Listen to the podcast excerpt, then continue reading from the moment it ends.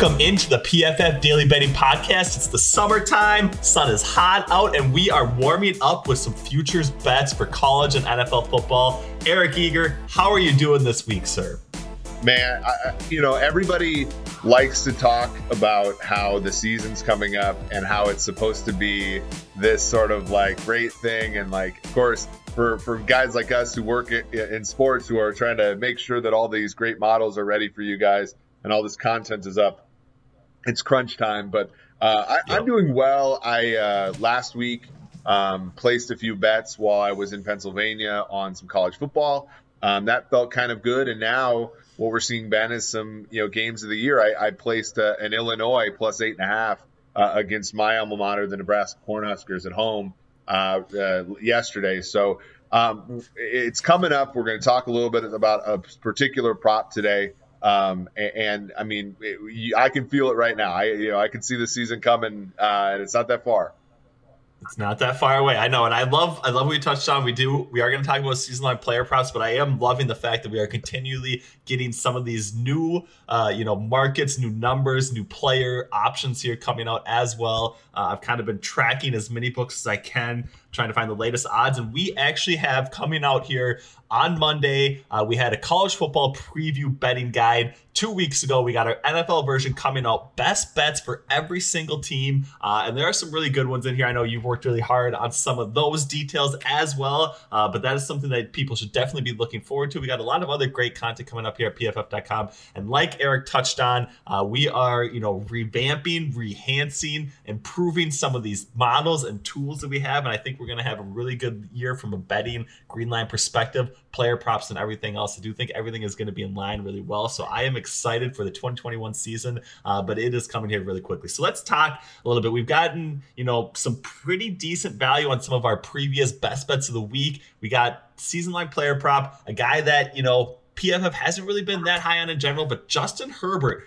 4,450.5 passing yards. Eric, walk me through uh, what side of the bet you kind of like and what your reasons are for liking Justin Herbert at this point in time. Yeah, this is this is one where I think it's important from a betting perspective that you cannot get married to any one particular narrative or um, or opinion on a player. Look, I'm the one. I wrote an article that said Justin Herbert. Is, let somebody else take the risk on Justin Herbert.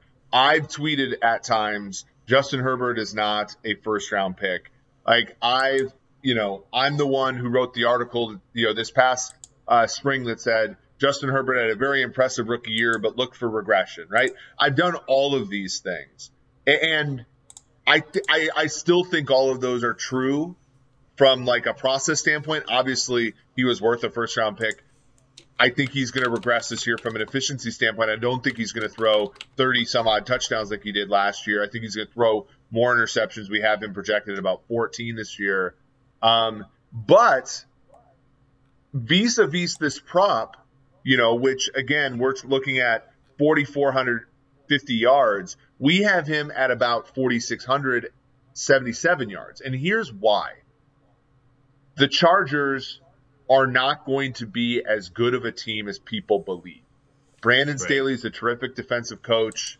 He had terrific personnel last year with Aaron Donald, uh, you know, with Jalen Ramsey, um, you know, Leonard Floyd having a career year, that kind of thing. You look at the Chargers, they have Nick, they have uh, Joey Bosa coming back, they have Derwin James, lose Casey Hayward, Linval Joseph getting a little bit older. Um, linebackers, you know, Murray had a better rookie year, I think that some people believe. But again, defensively, I don't think Staley's dealing with the kind of competence that he believes he's going to have. And so their games are going to be more higher scoring, right? Like Jon Gruden's a great offensive play caller in Las Vegas. Uh, I think Teddy Bridgewater will do a better job than people believe with Pat Shurmur in Denver. And then obviously you have Kansas City um, as well. The Chargers face Minnesota, another team that I think can put up points. That was their 17th game that was added. So I think the Chargers are going to be in more game scripts where they're going to have to throw the football down the field. Um, you know, Keenan Allen's terrific. You add to that Mike Williams, um, Jared Cook, again, a down the field threat, an offensive line that got a lot better this offseason. I think even though Herbert might not necessarily be as efficient as last year. The Chargers might not be as good of a team as the market believes. I think that Herbert goes over this total. The PFF College Football Preview magazine is now available for just $7.99 with a PFF College grade subscription. It's complete with 600 pages of analysis, best returning players for all 130 teams, advanced scheme breakdown, strength of schedule, and win projections, plus a whole lot more. Again, that's available with any PFF College or PFF Edge subscription. Get it now for less than $8. Yep. I like what you say. I mean, I like the fact that you think, you know, even if he isn't as efficient as was uh, as a rookie. Uh, it's more than going to be made up for in the volume aspect of it. I do think, you know, like you touched on, game script. You forgot to mention the key weapon in that Chargers offense, Austin Ekeler. I do think is going to have, you know, more downfield downfield targets as well. One of the best receiving backs in the NFL, if not the best receiving back in the NFL. So I do think from that perspective, we could see a much higher volume passing attack. If they're behind in games at all, we're going to see a lot of first and second down throwing, um, and that's only going to increase this number. So 44 4,450 passing yards. I do think there are a few different quarterback options where uh, their passing yardage number is just a little bit low based on the 17 game schedule. Quarterbacks, of course, don't necessarily have the same injury risk as yes. other players. Um, so I think from that perspective, I think if you are targeting overs from a season line perspective, you should be looking at some of these passing yards numbers. I do think that they're just a little bit uh, deflated at this point in time based on the extra schedule and you know the uptick in passing volume that we've seen over the last couple of years. I think that's only going to continue as well. So I like this one quite a bit. Um, I do think there are some decent values on some unders as well, playing the reverse side of that card, mainly due to injuries, uh, especially you know rushing yardage totals and stuff like that. I kind of lean one that I kind of jumped out at me was Dalvin Cook going under his rushing yards prop. Um, I think kind of for similar reasons as you know others would say for the Chargers. I do think that the Vikings are going to be playing in a lot of game scripts where they're potentially behind. Of course, they should beat the Lions twice, uh, but you know it, the assumption is that Aaron Rodgers is going to be back for Green Bay. Um, I think they're going to, you know, obviously be playing from behind against the Vikings this year. We could see, you know, Kirk Cousins kind of strive and be good in the fourth quarter, similar to what we saw last year again. So I think that's only going to reflect in Dalvin Cook probably going under his rushing yards prop. So that's another one that I like. Is there any others that are kind of jumping out at you when you wrote up the NFL betting guide articles, Eric? Eric? Yeah, well, the Dalvin Cook one's great, right? Like I think a lot of people uh, un- uh, misunderstand how good, you know, Cook has yet to play a 16 game season or a 17 game season, and you know the last, you know, and with the Vikings, I th- I don't think people are pricing in the uncertainty of going, you know, John DeFilippo in 2018. Kevin Stefanski 2019, Gary Kubiak 2020, and then now Klint Kubiak. Like we just simply don't know. They also drafted Kenny Nwangwu, um, to add a spark. They also have Alexander Mattison in the mix. And Dalvin Cook got a lot of touches the last few years. You just don't know when the wheels are going to fall off the guy. Um, you know, they are going to give him carries because they're going to try to justify the contract they gave him. But I, I really do like that that under there. Um, I'm a big fan of that. Um, you know, I, I, I think you know here's one um, that I really kind of want to buy into when I look at the Titans. AJ Brown over 1175 yards. Um, I think Brown is going to be the receiver in that offense. I think we're looking at the, you know, Arthur Smith offense, which is a predominantly like, you know, the Titans have, have not had more than two wide receive one wide receiver, sorry, get over 100 targets in the same season since 2013 when it was Kendall Wright, and Nate Washington.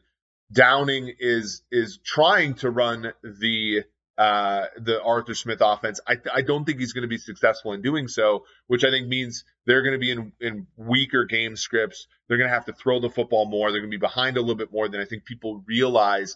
And while I think Julio is going to be a big beneficiary of that as well, I think Brown is going to be the real one there. We have him a little bit more than 1,200 yards this season. That's one that I'm a big fan of uh, when I'm looking at wide receiver player props. The other one, and we talked about this on this show, I believe, or the PFF forecast as well. Uh, Kenny Golladay.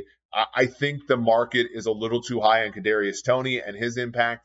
Um, Daniel Jones, the last three starts he had last season, every single one of them after he came back from injury, he averaged more than 10 yards average depth of target. I think we get this idea of Daniel Jones as sort of a dink and dunk guy when in reality, I think he can do both. I don't think Daniel Jones will be amazing, but I do think he could have one of those sort of like Bortles year three. You could have one of those Trubisky year. You know, he could have a year where the whole team does well, quarterback sort of along for the ride, and we're being attacked by Giants fans this time next year for saying, well, I don't think Daniel Jones has taken the next step. He just had a decent year last year. And I think Golladay is the recipient of that.